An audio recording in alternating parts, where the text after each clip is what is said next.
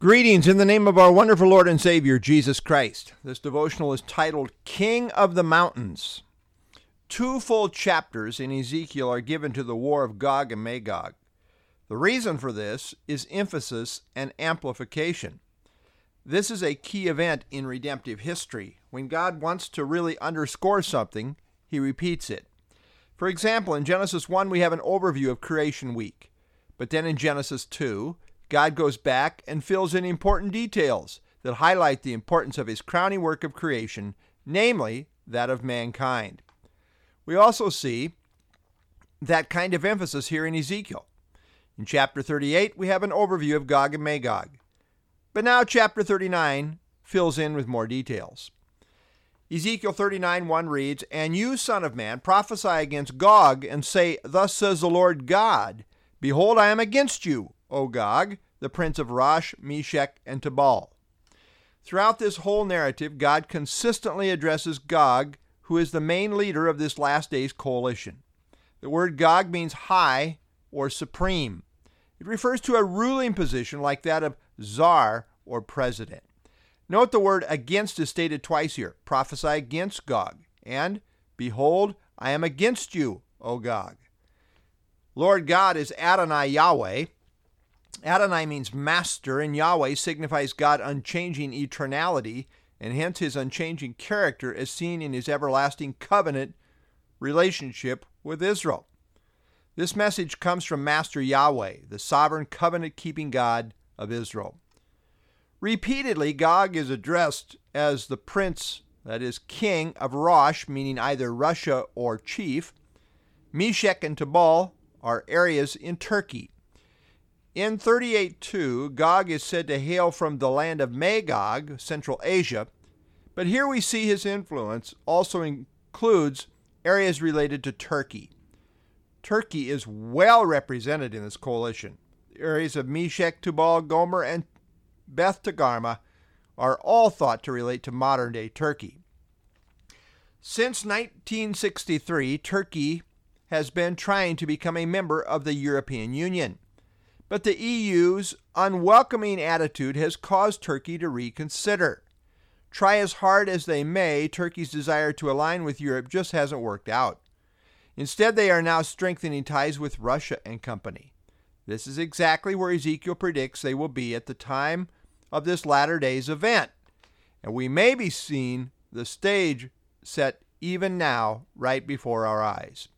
Verse 2 Ezekiel 39 2. And I will turn you around and lead you on, bringing you up from the far north and bring you against the mountains of Israel. The old King James says, And I will turn thee back and leave but the sixth part of thee, which would seem to say that one sixth of this army would be spared. But most all commentators now think this is inaccurate. In fact, it is quite clear that this entire army is going to be totally destroyed. Again, we note that God sovereignly leads them here. Uh, compare 38:4. He brings Gog up from the far north, stated three times 38:6, verse 15, and then 39:2. There is a major emphasis on this army coming from the north, and Gog in particular coming from the far north. We believe this relates to Russia, the former Soviet Union, because it is the farthest point north of Israel in landmass. God will bring them against the mountains of Israel. The mountains of Israel are considered to be the spine of the country. They make up a large part of what today is called the West Bank.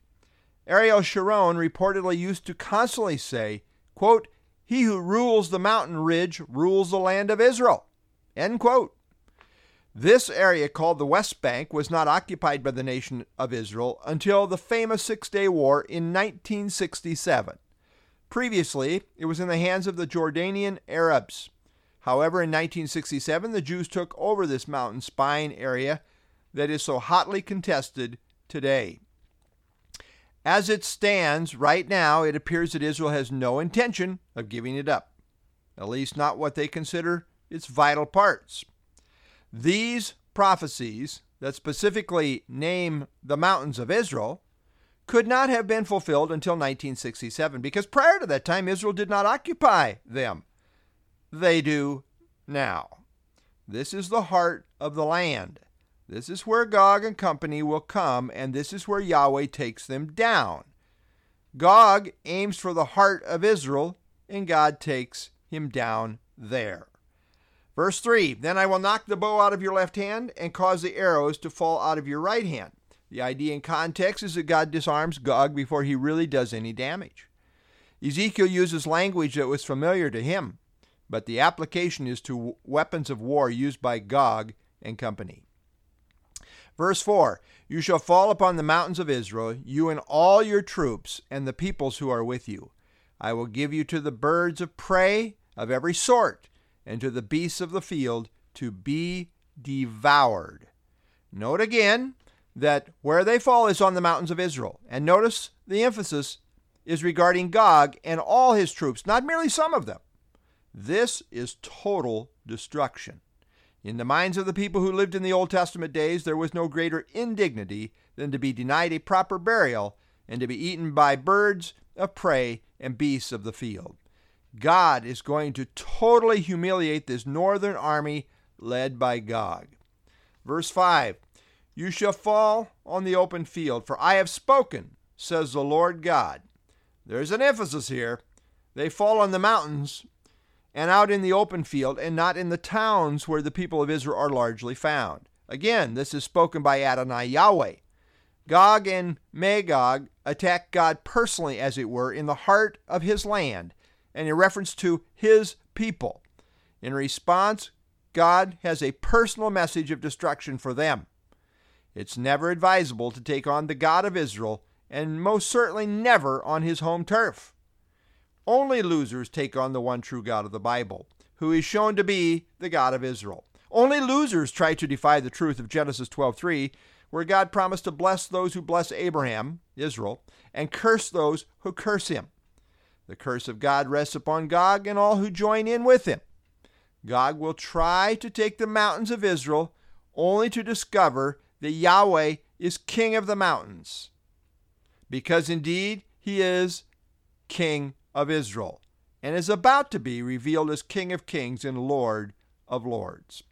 Genesis 12:3 I will bless those who bless you, God said to Abraham, and I will curse him who curses you, and in you all the families of the earth shall be blessed. Lord, we thank you for your sovereign plan. And uh, Lord, we thank you for that part of the blessing uh, that relates to all the families of the earth, all who will come to know Jesus Christ, uh, the Savior of the world, Savior for all those who put their trust in Him. Lord, we thank you that uh, this this world seems to be getting crazier by the day, and uh, we know where it's going ultimately. Uh, there is going to be this major event in the history of the world with Gog and Magog, and you are going to reveal yourself in the context of last days revelation in a way that uh, the whole world will see your, your hand revealed on behalf of your people Israel. So, Lord, we thank you that you're sovereignly in control and for the privilege to serve you for such a time as this. I pray in Christ's name. Amen.